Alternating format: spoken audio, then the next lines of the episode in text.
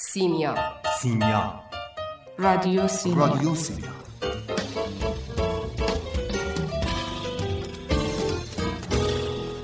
ادبیات؟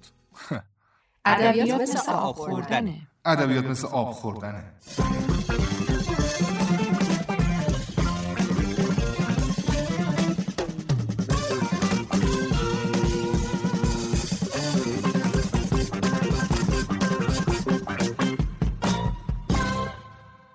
سیاوشان یا سوگ سیاوش یک آین و مراسم کهن ایران زمین بوده. نشانه هایی که در دیوار نگاره های پنجکنت تاجیکستان و سنگ نگاره های سمرقند پیدا شده نشون میده این آین خیلی قدیمیه. خیلی خیلی قدیمی.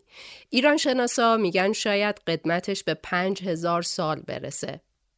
ما سیاوش رو از پس استوره هامون می‌شناسیم. در باور ایرانیان سیاوش رادمردی بوده که ناجوان مردانه شهید میشه. از خونش گیاهی سبز میشه که بهش میگیم پر سیاوشون. شاید جوشوندش رو ببخشید. دمنوش پر سیاوشون رو خورده باشید. قدیمی ها می‌گفتن خیلی خاصیت داره. هرچی باشه چند هزار ساله که مردم ایران باور دارن حیات دوباره از خون سیاوش به وجود اومده از همین گیاه. اینجوریه که در باور ایرانیان قهرمان شهید همیشه ستایش شده. از همون 5000 سال پیش تا همین 1400 که توش هستیم. شاید برای همینه که ما ایرانیا در طول این صده های بعد از اسلام برای قهرمان شهید کربلا که حاضر نشد زیر بار ظلم و زور بره حتی به قیمت بالای نیزه رفتن احترام ویژه‌ای قائل بودیم. واقعه کربلا ادامه پیوند انسان و آزادیه همون چیزی که شاید خیلی از ما توی زندگی دنبالش هستیم نویسنده ها و شاعرها و هنرمندای دیگه هم در آثارشون کم از این ماجرا الهام نگرفتن بهرام بیزایی در نمایشنامه سیاوشخانی و فیلمنامه روز واقع داره این آزادی خواهی رو فریاد می‌زنه.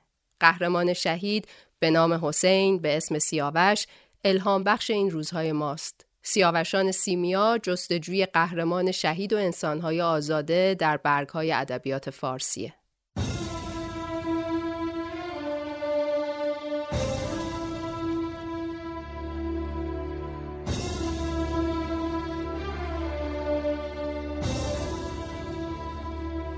ما دو راه داریم و یک انتخاب. قصه همینه. اما نه به این سادگی. گاهی انتخاب درست سخته. مرز مشخصی نیست. یا یه چیزایی حواسمون پرت می‌کنه. سیاوش قهرمان انتخاب درسته. حتی اگه براش گرون تموم شه. سودابه زن بابای بی تربیت سیاوش بهش ابراز عشق می‌کنه. تهدیدش می‌کنه. پول و طلا به پاش میریزه. اما سیاوش دوم به تله نمیده. این اولین انتخاب اونه. بعد جنگ میشه.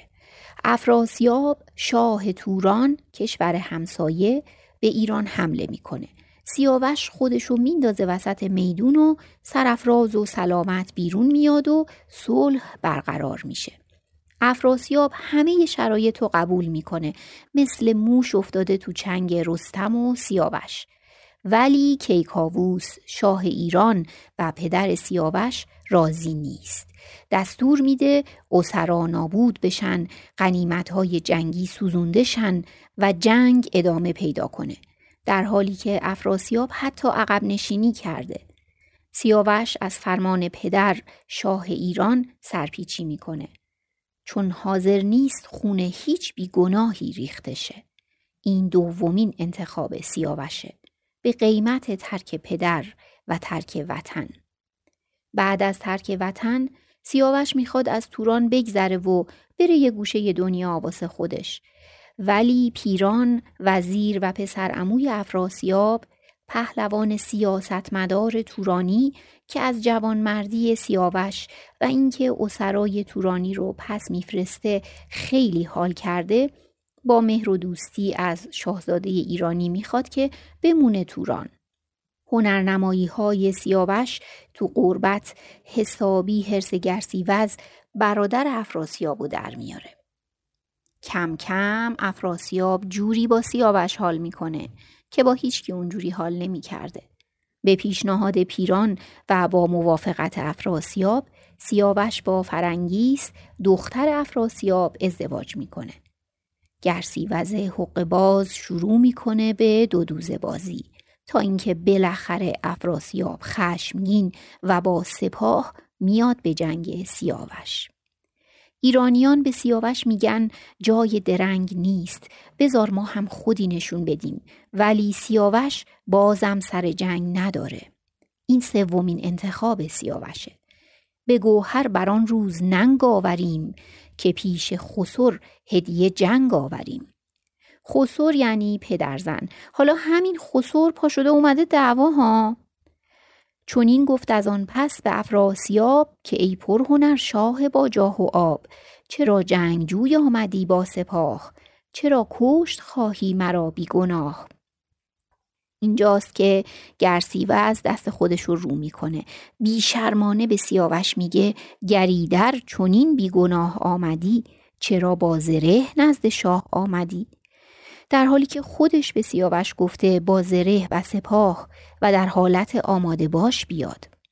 سیاوش با اون هوش و خرد و با اون فر ایزدی که حتی همه اتفاقای بعد از مرگش رو پیشگویی می‌کنه به سادگی فری به گرسیوز و می‌خوره و خودش هم اعتراف می‌کنه.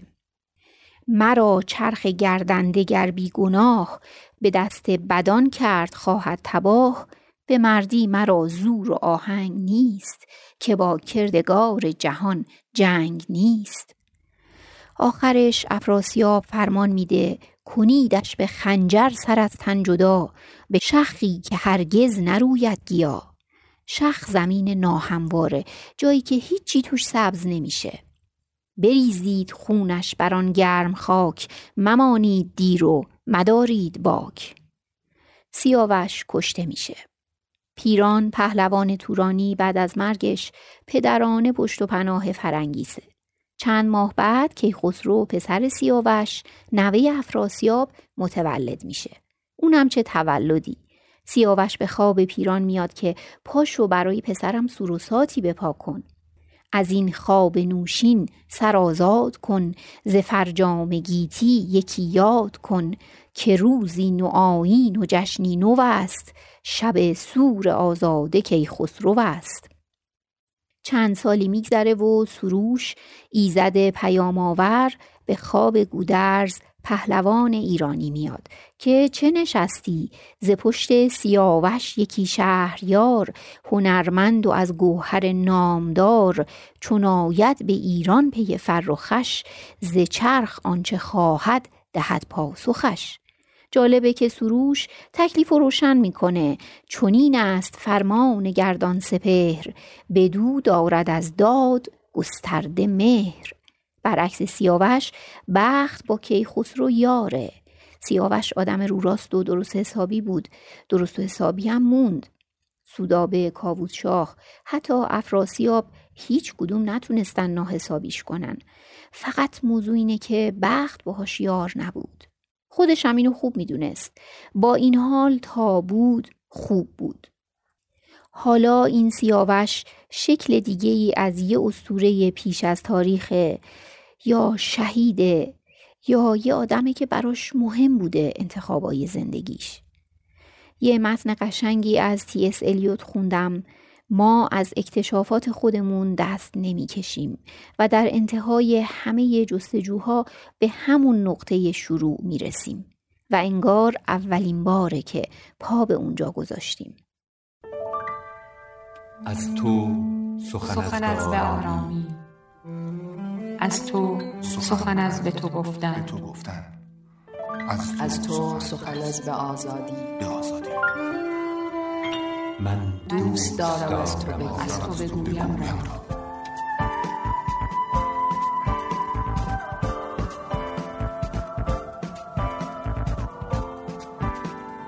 سیلیا.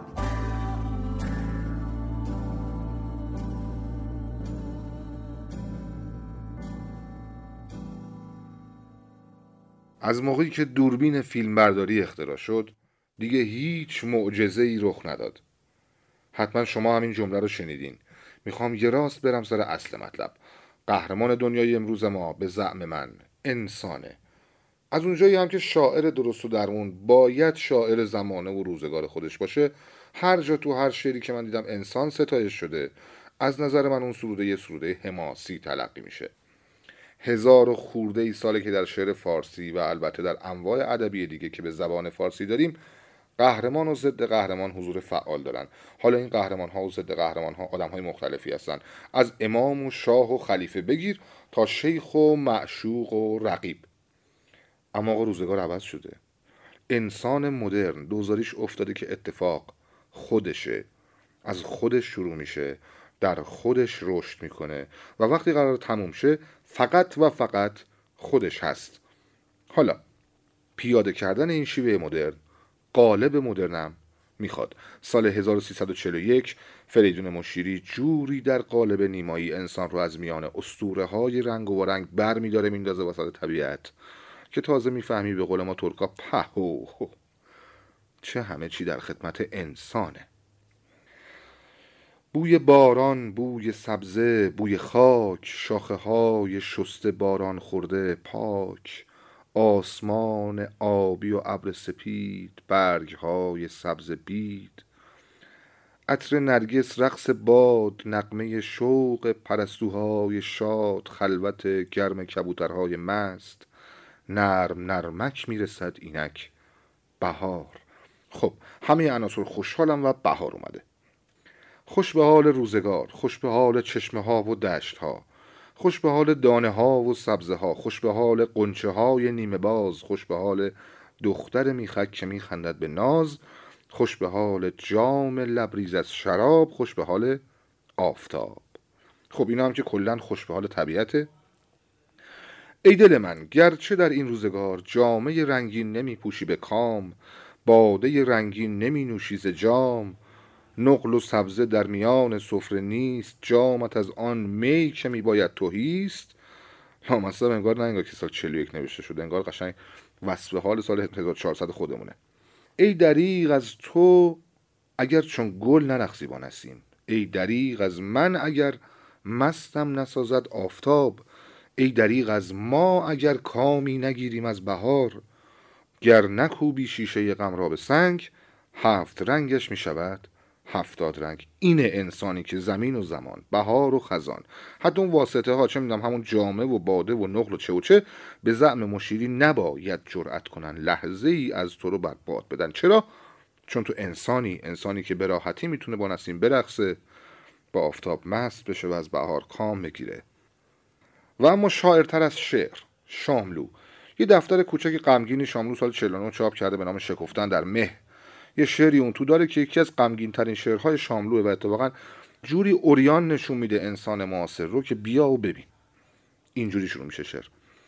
میوه بر شاخه شدم سنگ پاره در کف کودک. تلسم معجزتی مگر پناه دهد از گزند خیشتنم چون این که دست تطاول به خود گشاده منم. و صداش میگه که گفته است من آخرین بازمانده فرزانگان زمینم؟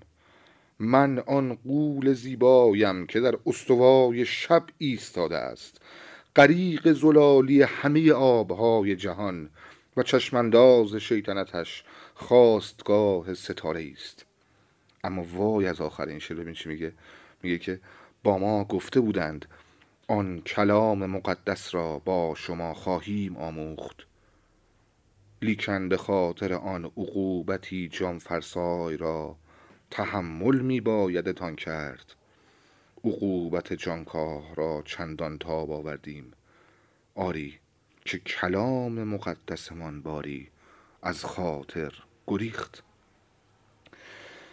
بله این صورتی که شاملو معتقد به این صورت نامداران رنگ میبازن و ما معمولی ها میشیم استوره جهان خودمون. اما گفتن این مفاهیم و اندیشه های نو در قالب های مدرن معموله ولی یه جاهایی یه شعرهای کلاسیک سرای پیدا میشن باقلوا. که مفهوم رو که عینه هلو می‌کنن تو گلوت. آقا منزوی یه شعر بلند داره در ستایش شاعرها که از کلی شاعرهای گذشته تا امروز یاد می‌کنه در اون شعر از مسعود سعد سلمان و ناصر خسرو قبادیانی و اینها. بگیر تا بیا برس به اخوان و گل سرخی. اما بعد از اون همه یادآوری و ذکر مصیبت خطاب به شاعر یه بیت میگه شیرین در عین حال شدیدن قریبانه میگه که هر کس رسید از عشق ورزیدن به انسان گفت اما تو را ای عاشق انسان کسی نشناخت.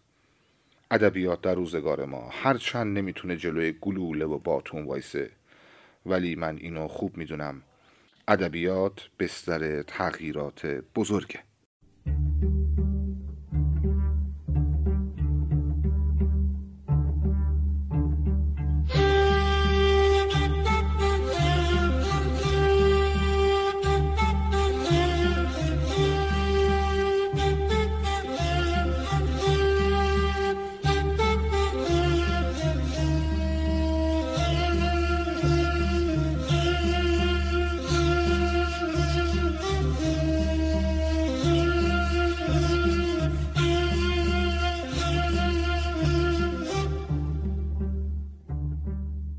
وقتی زنون مصری به رحمت خدا میره روی پیشونیش با خط سبز این نوشته ها نقش میبنده. هازا حبیب الله معتفی حب الله هازا قتیل الله به سیف الله.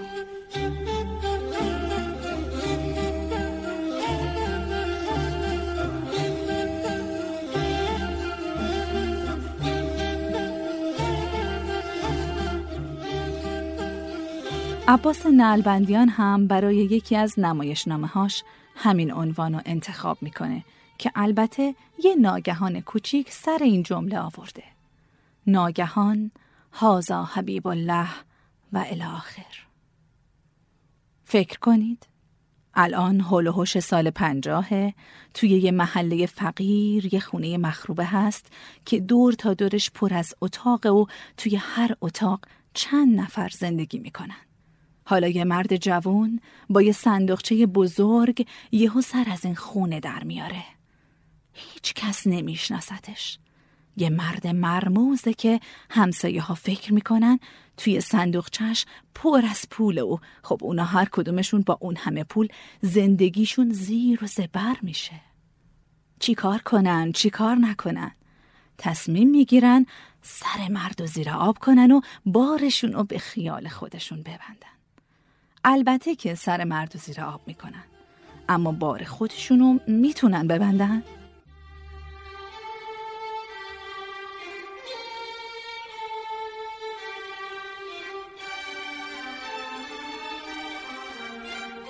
ما می‌دونیم. مردو به دلایل سیاسی از شغلش اخراج کردن. و همین شده که اومده توی اون خونه ساکن شده.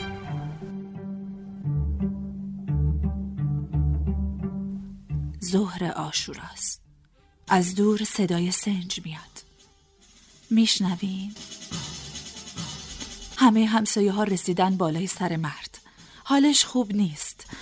نمی‌فهمه چه اتفاقی داره براش میفته هزیون میگه ولی کم کم ضربه های چاقو و ناخون و لگد بهش میفهمونه که داره چه بلایی سرش میاد و ما الان با اون مرد توی اتاقیم. و اینم بگم اون صندوق کذایی پر از کتابه. هیچ کس قرار نیست بارش اونجور که فکر می‌کنه ببنده.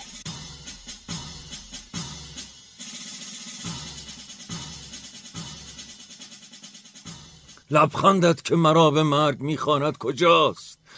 نگاه های جانوران بینامیند که با چشمهای درشت زهرالود به جانب من بال می گشایند لبهایت که تیره ترین رنگ همه هستیند موج موج آتش سوزانندهشان را بر جسد پوسیده من فرو می ریزند و مارهای خشماگینی که دستهای تو اند لرزان و پیچان میآیند که مرا در برگیرند و به فشارهای هولناک بنوازند. محبت تو مرا بس. محبت تو مرا بس. محبت تو مرا بس. زود باشد که شعله های سبز دایت جامعه خاکی من گردد. انگشت هایت انگشت هایتان تراوت خورشید دهم را ارمغان من خواهد کرد. مرا به خود می نوازید آری. آقای مدیر عزیز هیچ می‌دانید دخترتان اشقه ای بود سراسر پر از کرمهای سبز درشت همسان. شما و او می‌خواستید مرا به کرم خوردن عادت دهید. اگر من و احمد در زیر زمین بودیم در عوض به او گچ دادم. بودیم. اگر من او را به تاریکی صدا کردم کردم. آقای بازرس عالی وزارت فرهنگ چطور می توانید در این هوای داغ که چون غیر مذاب بر پوست می نشیند نفس بکشید؟ آقای مدیر مرا به نوازش سترگ خاک مهمان کنید. مرا به نوازش سترگ خاک مهمان کنید.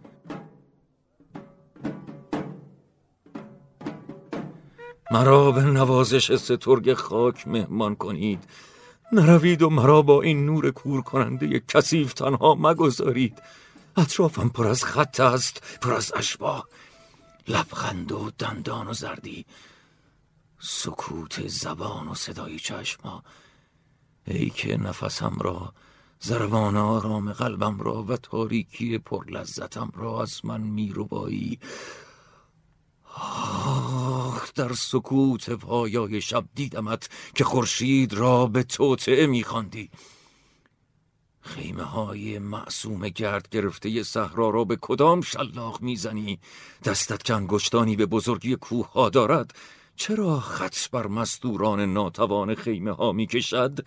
شمشیرت را بر گردن بزن. گوش کن گوش کن. صدای ملکوتی فرشتگان سپنته را میشنوی که در شش جهت آسمان ندای کمک سر داده اند. ای شاهدین. ای شاهدین. ای شاهدین. از من فرار کنید آتشی در کار نیست. خاکستر و سنگ مذاب است که میبارد. جرهای خون سرخ خروشان در دهان خاک گرم و خشن.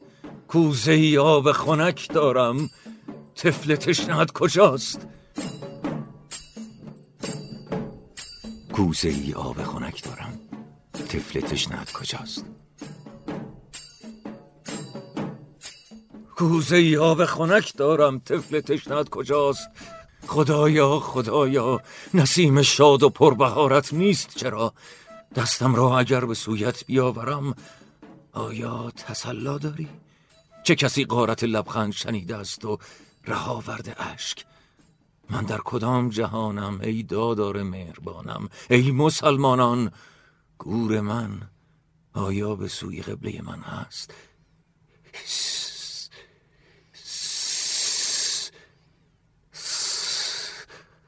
آنک اتصال اینک حیات آنک اتصال اینک حیات.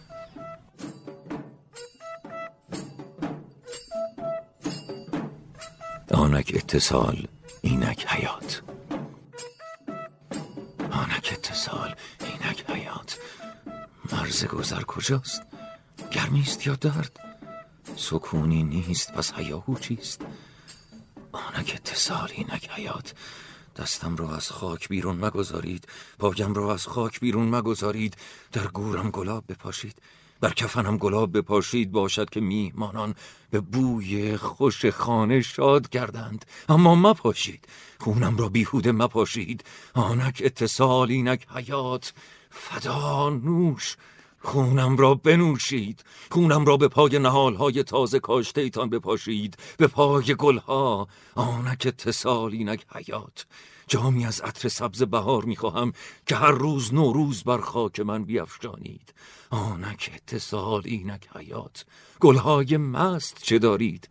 خرجینی گل مست می‌خواهم که هر بهار بر خاک من بیافشانید. گلهای مستی که با لبهای شرابالود خاک اسیرالود مرا ببوسند. آنک اتصال اینک حیات. آنک اتصال اینک حیات. ساکت. سکوت ساکت سکوت. آنک اتصال اینک حیات آنک اتصال اینک حیات. آنک اتصال اینک حیات. آنک اتصال اینک حیات.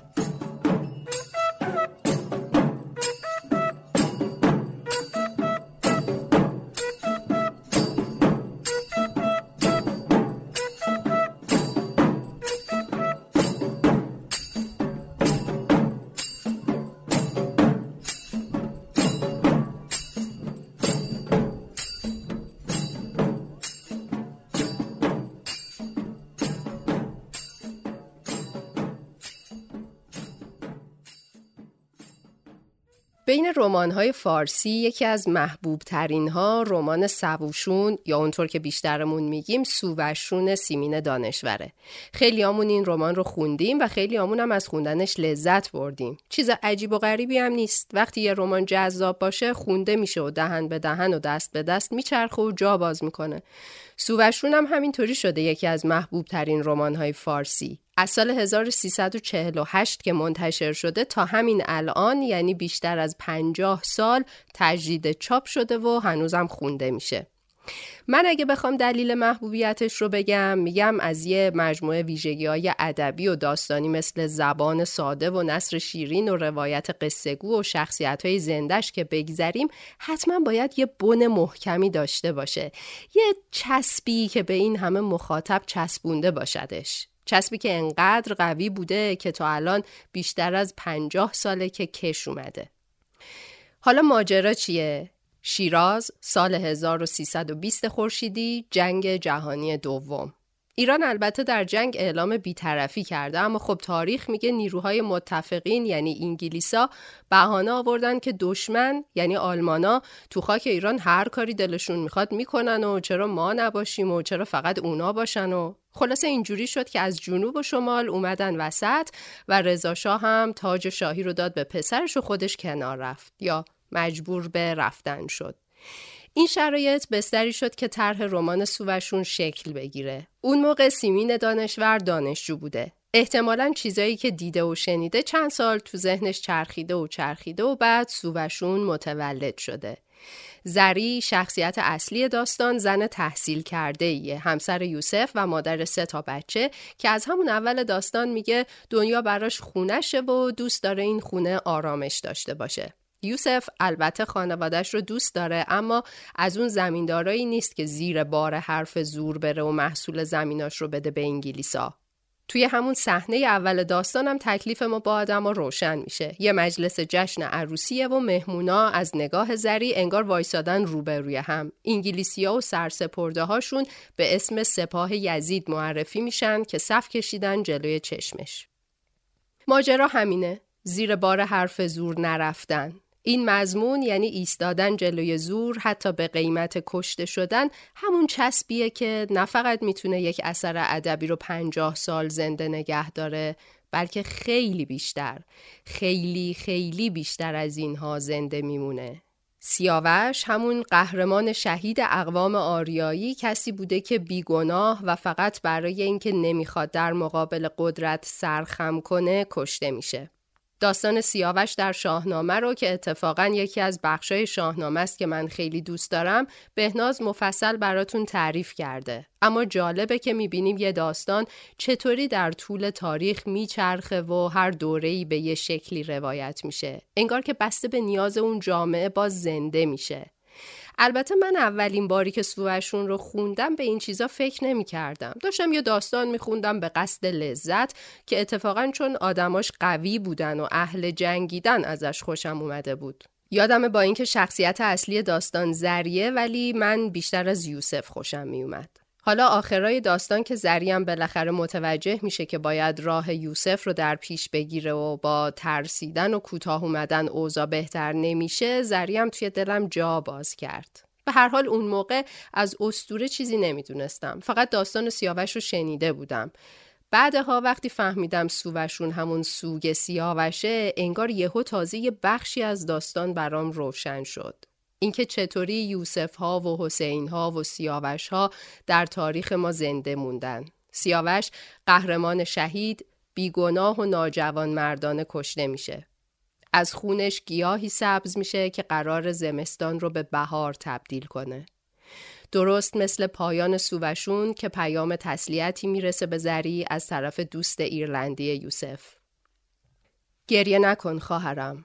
در خانت درختی خواهد روید و درختهایی در شهرت و بسیار درختان در سرزمینت. و باد پیام هر درختی را به درخت دیگر خواهد رسانید و درختها از باد خواهند پرسید در راه که می آمدی سحر را ندیدی؟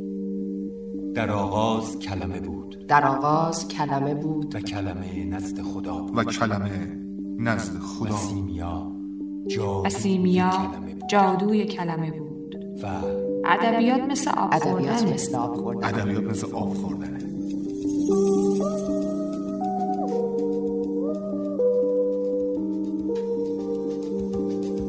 سیمیا. سیمیا. سیمیا.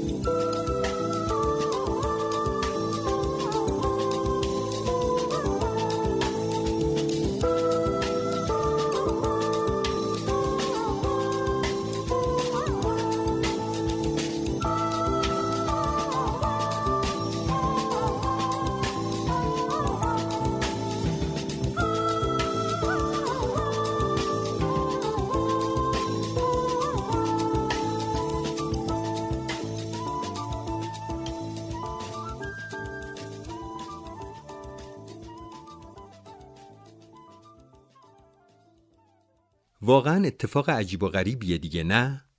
حسین پسر علی نوه رسول نوهی که اون همه بهش علاقه داشت و همه مسلمونا هم اینو می‌دونستن فقط حدود پنجاه سال بعد از وفات پیامبر به دست یه عده دیگه از همون مسلمونا به طرز فجیعی کشته میشه و خانوادهشو به اسیری می‌برن کسی که غیر از نقل قولای محبت آمیزی که از پیامبر هست دربارش از بزرگان عربه حسین به اقرار تاریخ از فتیان یا جوانمردان عرب به شمار میره که بزل و بخشش ها و گشاد دستیهاش ضرب المثل بوده بدجور اهل مروت و مردانگی بوده و خودش و برادرش معروف بودن به اخلاقی که عرب اون زمان براشون خیلی اهمیت داشته حکایت های زیادی از جوانمردی امام حسین نقل کردند.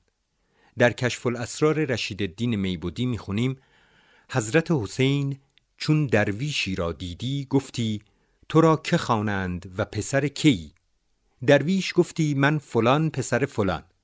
حسین گفتی نیک آمدی که از دیرباز من جویای تو بودم که دفتر پدر خیش دیدم و پدر تو را چند درم بر پدر من است. اکنون می‌خواهم تا ذمه پدرم را از حق تو فارغ گردانم و بدین بهانه عطا به درویش دادی و منت بر خود نهادی. بعد همچین آدمی رو می‌کشن. کیا؟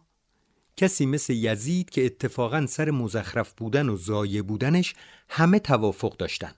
جوری که منهاج سراج در طبقات ناصری وقتی داره درباره بنی امیه می نویسه از یزید با این جمله ها یاد می‌کنه. و عمر او سی و هشت سال بود. و ملک او سه سال و هشت ماه بود. با چنین سهل مدتی و ملکی لعنت ابد بر خود بگذاشت و به دوزخ رفت.